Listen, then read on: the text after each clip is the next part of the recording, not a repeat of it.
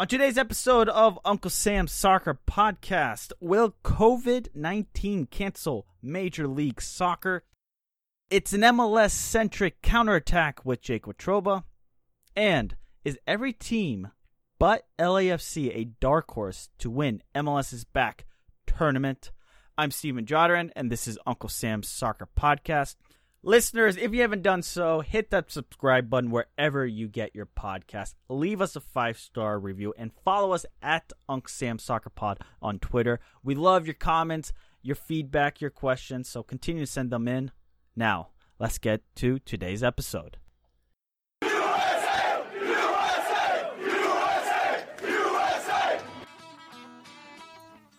Thanks for listening to Uncle Sam's Soccer Podcast keeping you up to date with the latest in American soccer.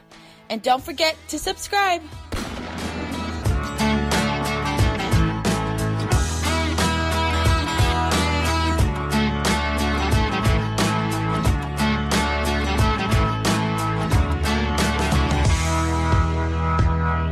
Alrighty, listeners, welcome to Uncle Sam's Soccer Podcast. You got the whole gang here Jake, Justin, myself at Unc Sam Soccer Pod. Jake, I didn't think we'd be talking about COVID again, but that's what we're gonna do. Water's wet. Water's wet, baby.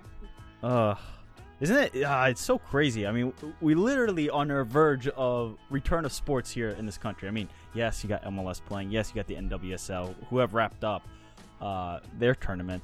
But you got the NBA around the corner. You got MLB going on. You got football training camp around the corner. Hockey's coming back, and uh, COVID is also coming back. I want to tell our listeners if you want to do something that will make you feel, I don't even know what the right, if weird is the right word. Go back in like your Twitter timeline or even our Twitter timeline if you want to. Go back like eight months and just look at some of like the just the things we were tweeting about. It just feels like a different world. Ah, uh, Justin. I mean, I don't know. It, it it feels weird, right? Like every day is a new day, and every day there's different news breaking, and it feels like we're on a different trajectory every other day.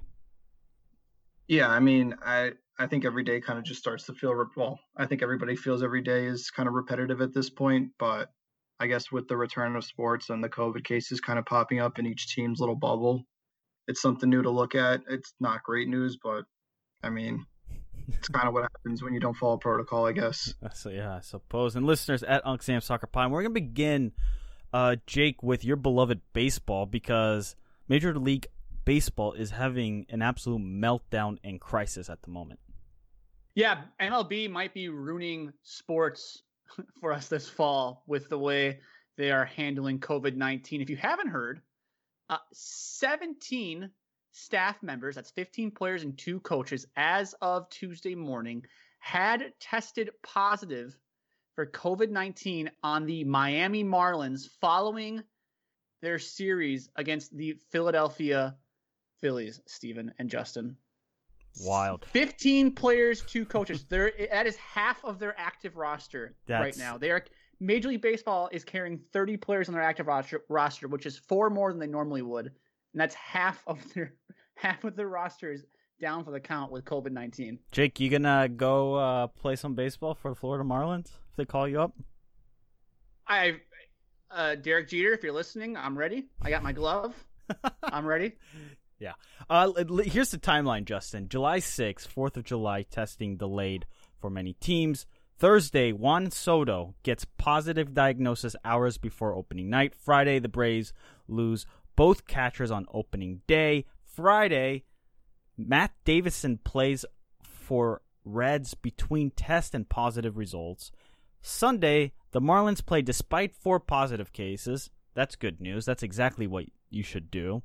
Uh, mm-hmm. Monday, Marlins hit outbreak level with eight, 13 positive tests. Jake, Justin, I, I didn't think it could get worse. Monday, the F- Phillies quarantine after the Marlins series. Nationals on Tuesday vote not to go to Miami. Uh, and then uh, we get this news that the Marlins paused their season. Four more positive tests.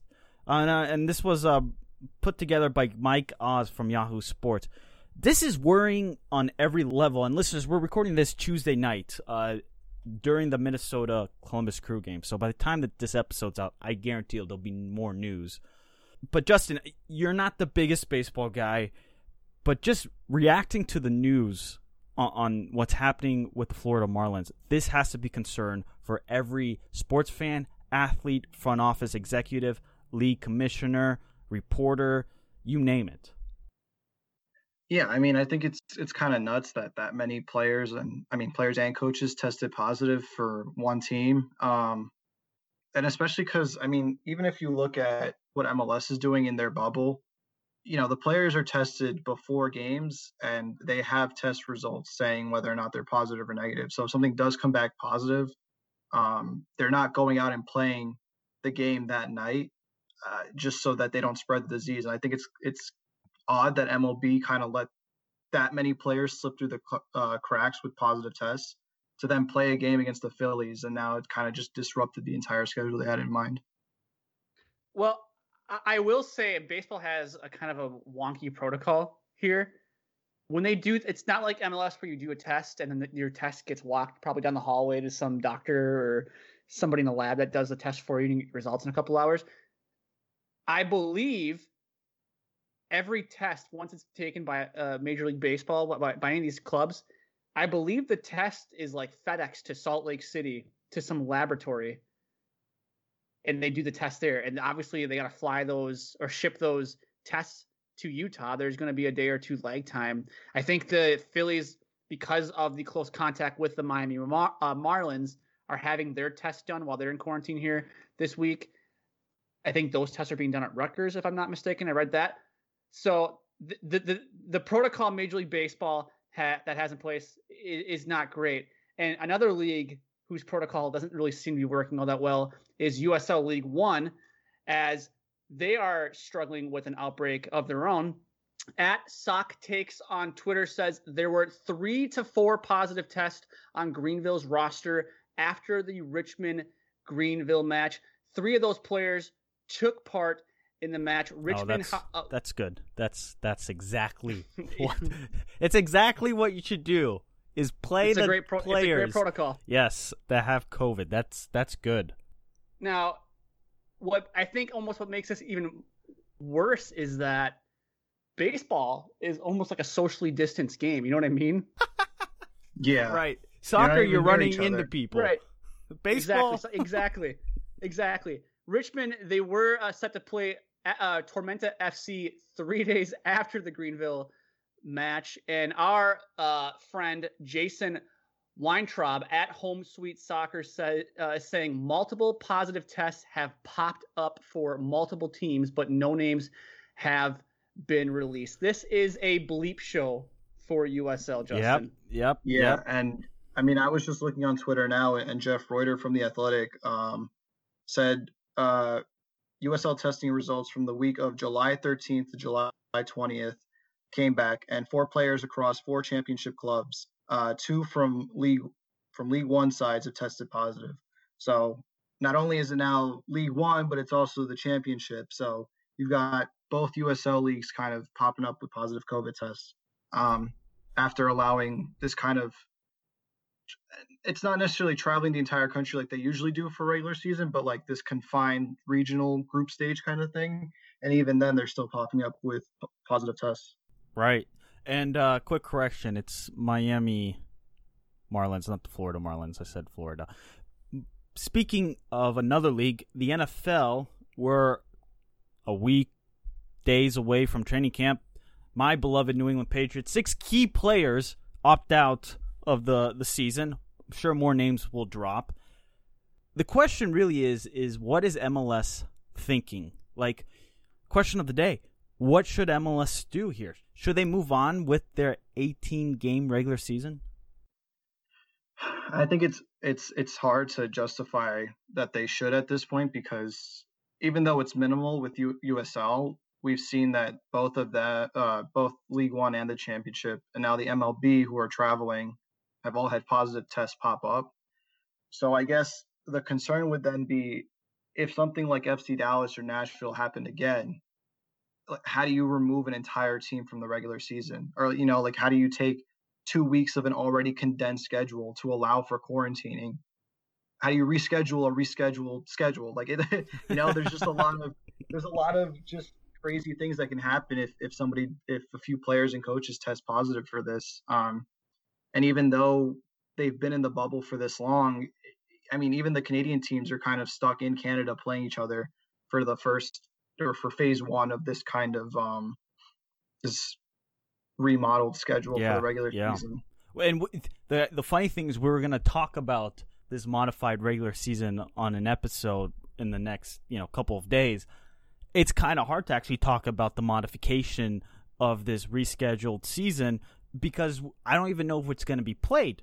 I mean, if you're a player right now down in Orlando and you see that it's not just MLB, but it's USL, multiple leagues in this country who are traveling, doing some sort of travel, are, are showing positive for COVID.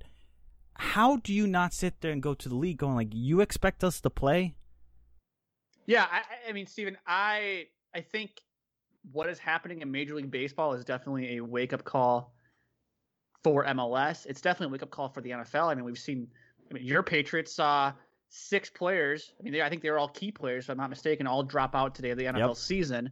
So I don't, I don't know how Major League Soccer is going to be able to resume their regular season in home markets. You know, three weeks from now, four weeks from now. I mean, maybe there's the argument of, look, maybe the cases of COVID are going down in the country, and maybe the, there's a little less likelihood that players will uh, contract the virus, and we won't have an outbreak like we saw with FC Dallas or Nashville. But if I am an MLS fan, and even as an NFL fan and Major League Baseball fan, I'm a little wary that these seasons are going to be completed um, as intended. Jake, you, uh, Jake, you and I were were texting each other uh, this afternoon, and um, the news from from MLB came out, and you and I instantly texted each other within seconds apart. Uh, yeah, uh, it's likely the NFL won't play. Like, I, I we just don't see it, and I, I just don't understand how players are going to move forward with this. I mean, are they are they just going to block it out, saying like, "Well, it's not going to happen to us"? I mean, maybe. I mean, like I said, the only look. I mean, I, I put it at a sixty percent chance that MLS finishes their season and that and that includes regular season playoffs, MLS Cup, whole the whole nine yards there. I put it about sixty percent that they actually complete it. I guess I'm kind of banking on the fact that maybe the cases are going down by the end of August, and this isn't as rampant as it is right now, where it's spiking uh, like it is out west and in the south, and kind of like how things were in June, where in New Jersey New York. And Justin, you can speak to this because you live in that area. Cases were on the way down in June, and it was a little bit more tamed down than it was in March and April. So I look at it from that perspective and think there's an outside chance, but there's also a part of me that thinks the NHL, the NBA, the WNBA is going to be the last competitive, going to be the last sports we see on North American soil, or at least U.S. soil, with the exception of the NHL, I guess they're in Canada. They might be the last sports we see until January. Yeah, and I, I think one of the things you can kind of give to MLS if they do go through with the regular season is that um, MLS and NWSL both were the first to kind of come up with this bubble idea. And so they had to kind of go through the rough patches and figure out what worked and what didn't. And so I guess if you're looking at this and trying to figure out whether traveling for uh, professional sports can work, you can look at MLB and the USL leagues and kind of say, well, they hit some bumps, but you know, have we figured out ways to counteract these? Uh, kind of just like learning from other people's mistakes. But then the other thing is too, if you're still traveling in the midst of a pandemic, what is going to convince players like Carlos Vela and Jonathan Dos Santos to say, okay, yeah, now I want to play after saying they didn't want to go to Orlando to play because of the pandemic? You know, like I don't see how players who who opted out of this, you know, bubble tournament, MLS's back tournament, to just say, okay, yeah, now I'll play, especially when traveling's involved. Yeah, and very late disclaimer here: we're not doctors. We don't know what's going to happen tomorrow. We're not gonna know. We we don't know what's gonna happen in a week from now. So we're just spitballing here, but I think it's an interesting conversation to be had, and and and, and it's one that I think every sports radio show, every sports journalist is asking athlete coaches, front offices, league executives are all asking is what's going to happen. And and fellas, I want to end here. I wouldn't be surprised if MLS takes longer period of time to figure out what they want to do with this regular season, and I wouldn't be surprised if if there are tweaks to it. Maybe they do another tournament like this or some sort of tournament format. Maybe it's more Champions League like where it's more you play every team twice in the group or something. And, and remember, Nashville and FC Dallas haven't played. They have to make up those three games that they missed uh, due to the group stage. Yeah, Stephen, that's an, that's an interesting thought. Almost like a regionalized bubble, if you will, where you have a, a few, te- four, six teams, or however many in a bubble, and you just play those teams in one hub city, and then whoever has the top, you know, finishes with the top two or top three, they advance to the playoffs. So then you have your one-off playoff games. I mean, that's that's the way they could do it. Although, I mean, we're about, like I said, three to four weeks away from when we expect the regular season to start, and I'm not sure if they can pull those strings together to to make a, you know, four, five, six different hub cities work in such a short period of time. Uh, I think it's just going to be tough. I, I don't. I don't think if they do go against the regular season or if they ended up canceling it, they'll go with another tournament. I think MLS is back will be the extent of what we see if the regular season is canceled. Because at that point, I just I feel like it's just safer and, and better just to call it quits for 2020. Let everybody just stay home and, and stay away from the virus and any potential opportunity to catch it, and just prep for 2021. Let's talk about some soccer. I think that's what we're really dying to talk about. Let's talk about the round 16 and give you our recap so far with the counterattack. Fast paced, shifty movement, brilliant skill. It's the counterattack with Jake Watroba.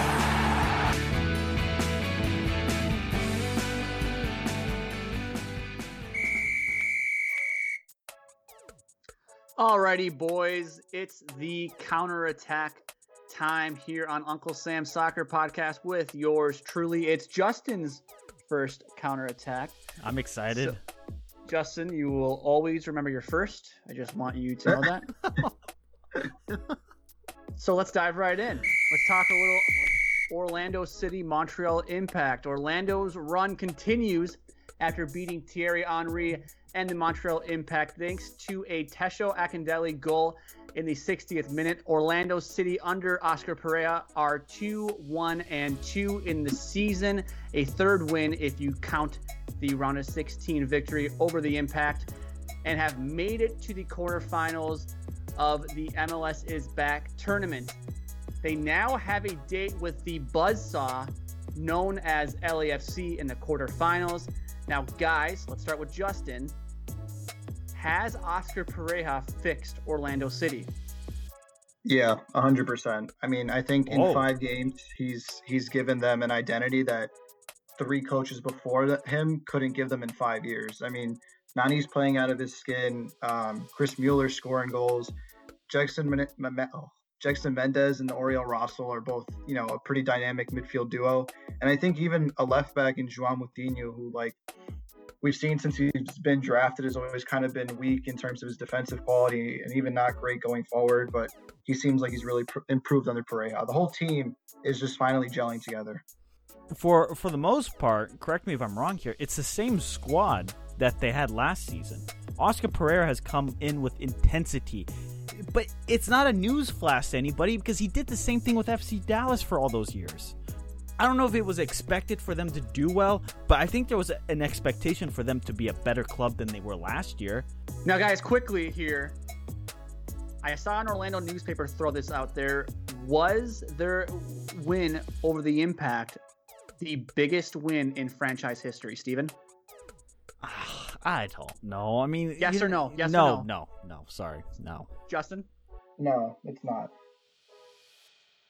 Yeah, I tend to agree with that. It's hard for me to put any value on this tournament to say whether or not a victory, like what what what a victory in this win win some silverware.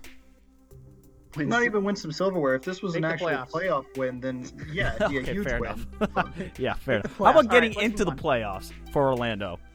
Exactly. Yeah, exactly, exactly. All right, let's move on here. Let's talk a little Philly and New England. Despite creating chances, the Revs fell short to the Union. Sergio Santos finished in a tight window in the 63rd minute.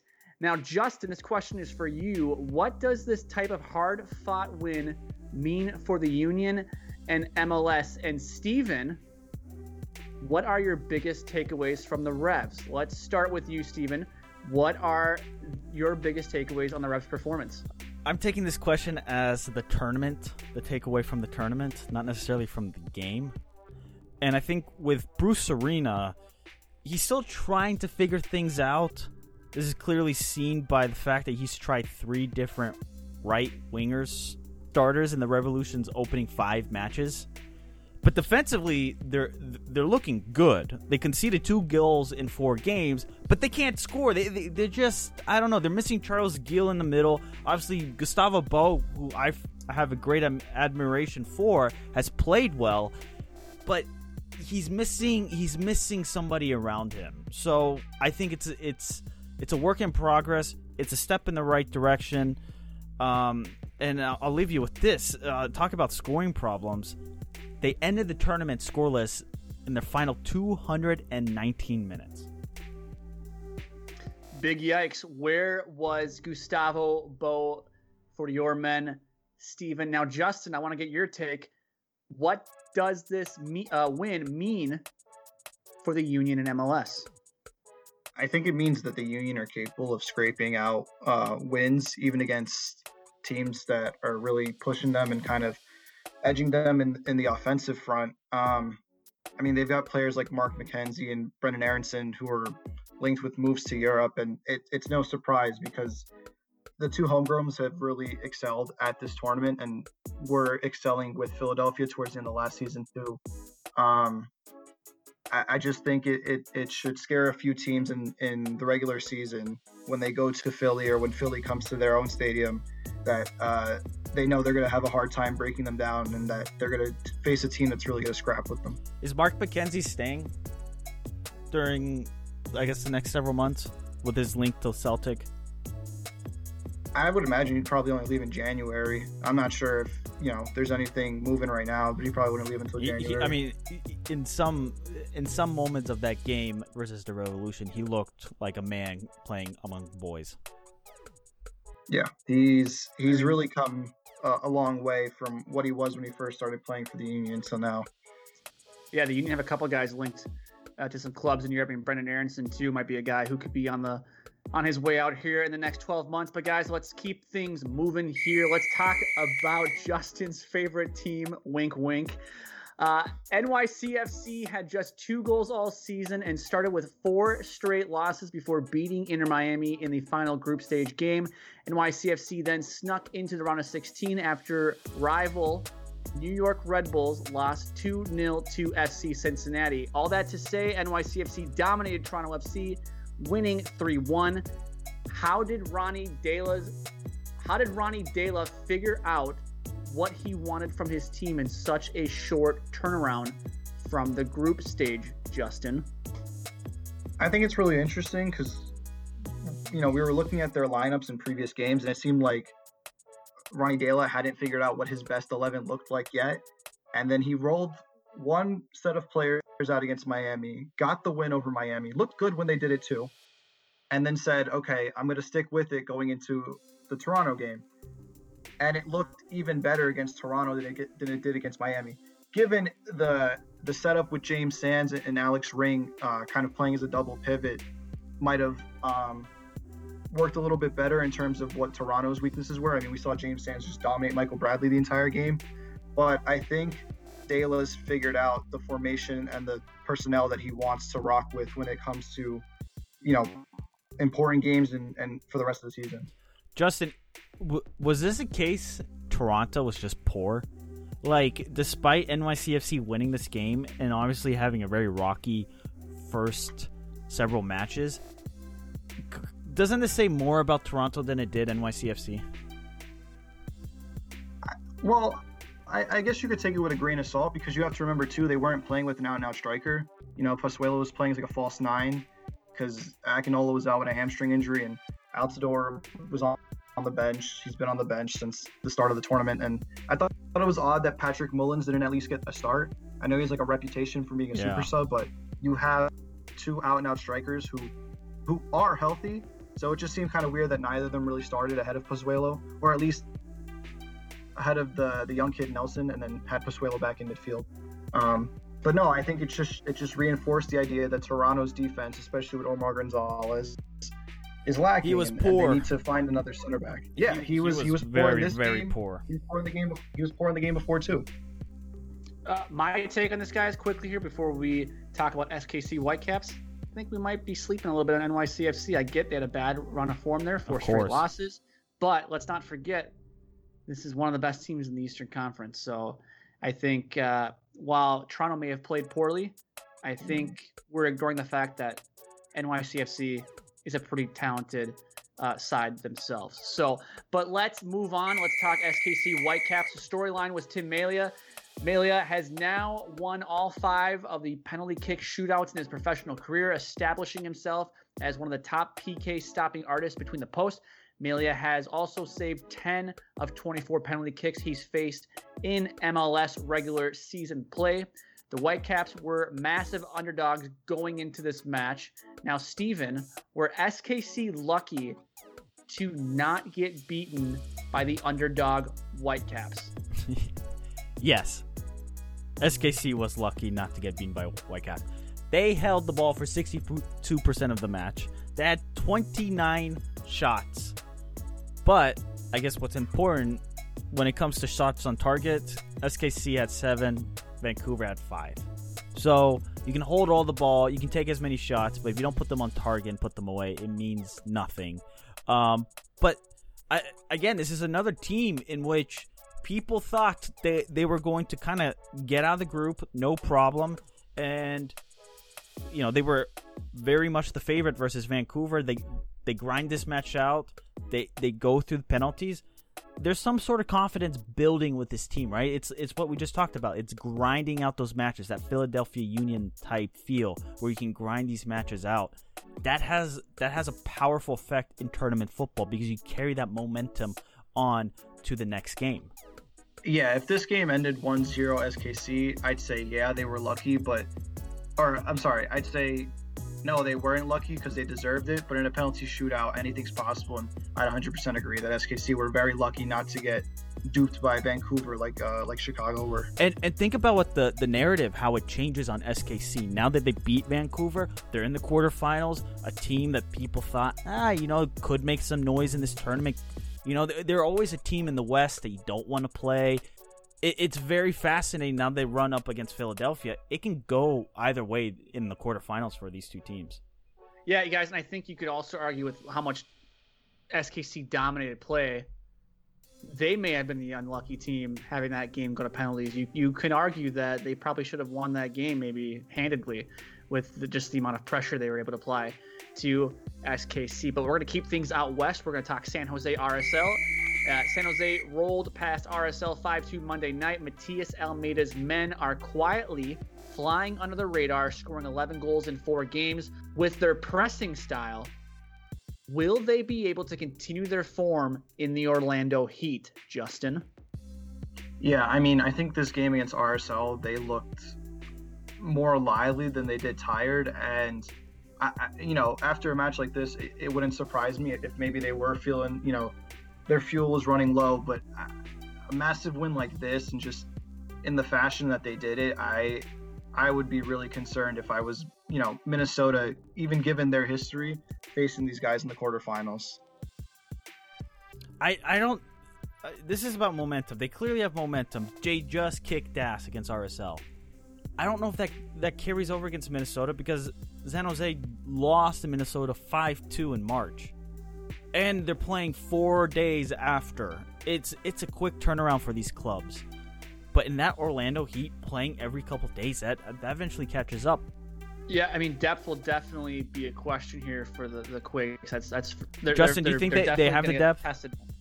do San Jose have the depth? Yeah. I, I mean, I think they've shown it. Like they brought Wondolowski and Rios off the bench uh, last game, and those are two players that probably would walk into some MLS teams, if not most, um, just based off their quality.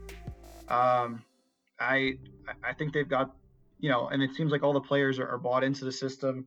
They're committed to Almeyda. I think Tommy Thompson would would kill a man if Almeyda asked him to. So you know, when you've got that type of backing from your from your entire team, you know, in a tournament style uh, game like this, uh, I really wouldn't be the one trying to go against them. Tommy Thompson would kill a man if Almeyda asked him to. That's a that's a great great line there from Justin. I'm not even trying to segue off of that, anyways, but I'm gonna try my best. Good one, Uh, defending Supporter Shield champs LAFC rolled past defending MLS Cup champs Seattle Sounders 4-1 behind a Diego Rossi brace. Two-part question here. We'll start with Justin. Are LAFC better than they were last year? And Steven, in an 18 game regular season, could they go undefeated? Let's start with Justin. I think they're better in attack in terms of depth, but I've kind of told you guys before. I, I think defensively they're very lackluster. I don't like Vermeer as a goalkeeper. I don't like Sisniega as a goalkeeper. I think they're both, even for MLS standards, just very below par. Um, I think that Diego Palacios is still acclimatizing to the league and gets exposed a lot when he gets too far forward. Um, Eddie Segura and Tristan Blackmon are really their only two competent defenders, in my opinion. But when you've got the firepower they, that they do and the ability to just keep the ball in your opponent's half and scare the living out of, you know, the MLS Cup holders the way they did yesterday against the Sounders, you, you almost think defensive issues aren't a problem because the other team isn't going to be able to get that far down the field to score. We've already talked about it. That defensive issue with Walker, without Walker Zimmerman, I mean, they're missing a Walker Zimmerman on that back line. So it's interesting. But Jake, 18 game unbeaten. It wouldn't surprise me if they did it. It really wouldn't. It's 18 games. We're not asking for 34, 36 games. It's 18. You don't think uh, Portland or the Houston Dynamo may have put something on tape for some teams to see on how, how to deal with LAFC? I mean, we thought the Dynamo did, right? But the Dynamo also surrendered that three nothing lead. Uh, yeah, that's I mean that's the the offensive firepower of LAFC. Justin, gun to your head. Let's say we do have a regular an 18 game regular season. Would LAFC go undefeated? Yes or no? No. I, I agree. No, I'm on the no bandwagon as well. All right. Last but not least, we're going to talk about the uh, our last game here. We are recording this during the Portland FC Cincinnati game, so you will not get our reaction to that match. I'm sure Portland will win, so I'm sure I just sprinkled a little Jake Pixie dust on there, and you, we will be waking up tomorrow with FC Cincinnati. Moving on to the quarterfinals, and Justin's bracket will be busted just like Steven and I's. But we're going to talk Minnesota United Columbus Crew. The Crew lose to Minnesota United on PKs 5 3. This question is for both of you. We will start with Steven. Are Minnesota United now a dark horse to win MLS is back? I don't. I guess. I mean, I feel like we've, we've we said that with SKC, uh, NYCFC, Philadelphia. I mean, is there a team that we haven't said is a dark horse? Cincinnati. Can't can't be wrong. Hey, hey, hey, you can't be wrong if you don't say them all, right? well, seriously, I mean, I feel like every team that we've mentioned, oh, well, they could potentially win it. Well, yeah, they, they could. I mean, it's Um, MLS. It's, it's a it's it's a crapshoot, right? Right. Well, but that's the thing. It's like, I think the bigger takeaway with Minnesota United is like they're they're moving in the right direction, right? Your big concern was that they look lackluster and they look boring. They look bland in the group stage. Well, they did what they had to against Columbus. You're not going to really remember how how they looked against Columbus. You're going to care that they moved on. If they can sneak into the semifinals, get past San Jose, uh, yeah, it would be a good step to to show, as you mentioned uh, months ago, that Minnesota is one of the better, if not top five teams in this league. I did say they were top three in the Okay, West. top three. I was trying to give you some grace. I just there. also want to. I also want to put it point, put it out there too that if there is no regular season, And if Minnesota United win the tournament, they'd be the first team in MLS history to finish the season undefeated. So I just kind of want that to be known. So, uh, Justin, let's go to you. What are your what's your take on this discussion here? Are they a dark horse to win the tournament? I don't. I mean, considering their pedigree, yeah, but I feel like they're in the same boat as San Jose in terms of being a dark horse. Uh, dark horse, because you know they're both good teams who have kind of found some momentum in this tournament now, and and you know this win over the crew is huge, especially because Adrian Heath really kind of put on a, a tactical masterclass in a sense with Jan Gregus just completely shutting down um, Columbus's midfield, and you know forcing this game to penalties. You know, when you win a game like this against who was a tournament favorite outside of LAFC. But, Justin, let me just pause you there. I mean, but Minnesota had the lead. You do have to be a little bit concerned, like they surrender a lead late. Like that's not good. That's not what you want in tournament football. I mean, in some sense, they almost got lucky that they didn't lose in the PK shootout. Yeah, no, hundred percent. But and I don't. I, I'm not saying Minnesota's a dark horse to win the tournament, yes, but I'm not saying they will because they're on yeah, the side yeah, of the yeah. bracket where where they have to face LAFC, and if there's a game where a really compact and team is going to get exposed, it's going to be against LAFC. They just have two, and that's if LAFC make the semifinal, of course, because Orlando could pull off some more magic and potentially cause an upset there. But um, I don't, I don't see Minnesota winning the tournament even with this win. Are they a dark horse? Yeah, because um, they're not. I don't think they're a favorite. They're at this not point. a favorite. There you have it. That's that's a counterattack. That's it. We're done. Alrighty, boys. Uh, according to 538, LAFC is the favorite. Uh, we don't know result of Portland FC Cincinnati. I don't know how much this is going to change the probabilities here, but can you guys guess who is second favorited by 538 right now to win MLS's back tournament? San Jose. Wrong. Jake? Um, I feel like the obvious answer is Portland, but I don't think it's Portland. I'm Give me an to, answer. Come on. I'm going to go Philadelphia. Ah, close. Uh, San Jose was fourth favorite. Philadelphia was third favorite. It's NYCFC, the team that snuck into the round of 16 because the Red Bulls lost 2 nothing are now the second favorited team to win this tournament. My goodness, how things can turn around. Anyway, listeners, at Unc Sam Soccer Pod, send in your thoughts, your comments, your questions. At Justin Sosa 99, at Jake Watroba, at Stephen Joderand. Great show. Lots of MLS. Let us know what your thoughts are regarding COVID, the quarterfinals, dark horses. Might as well be every club there is. The favorite, LAFC, Cinderella. Orlando City. We want to hear it all at Unc Sam, uh, at Unc Sam Soccer Pod. Until next time.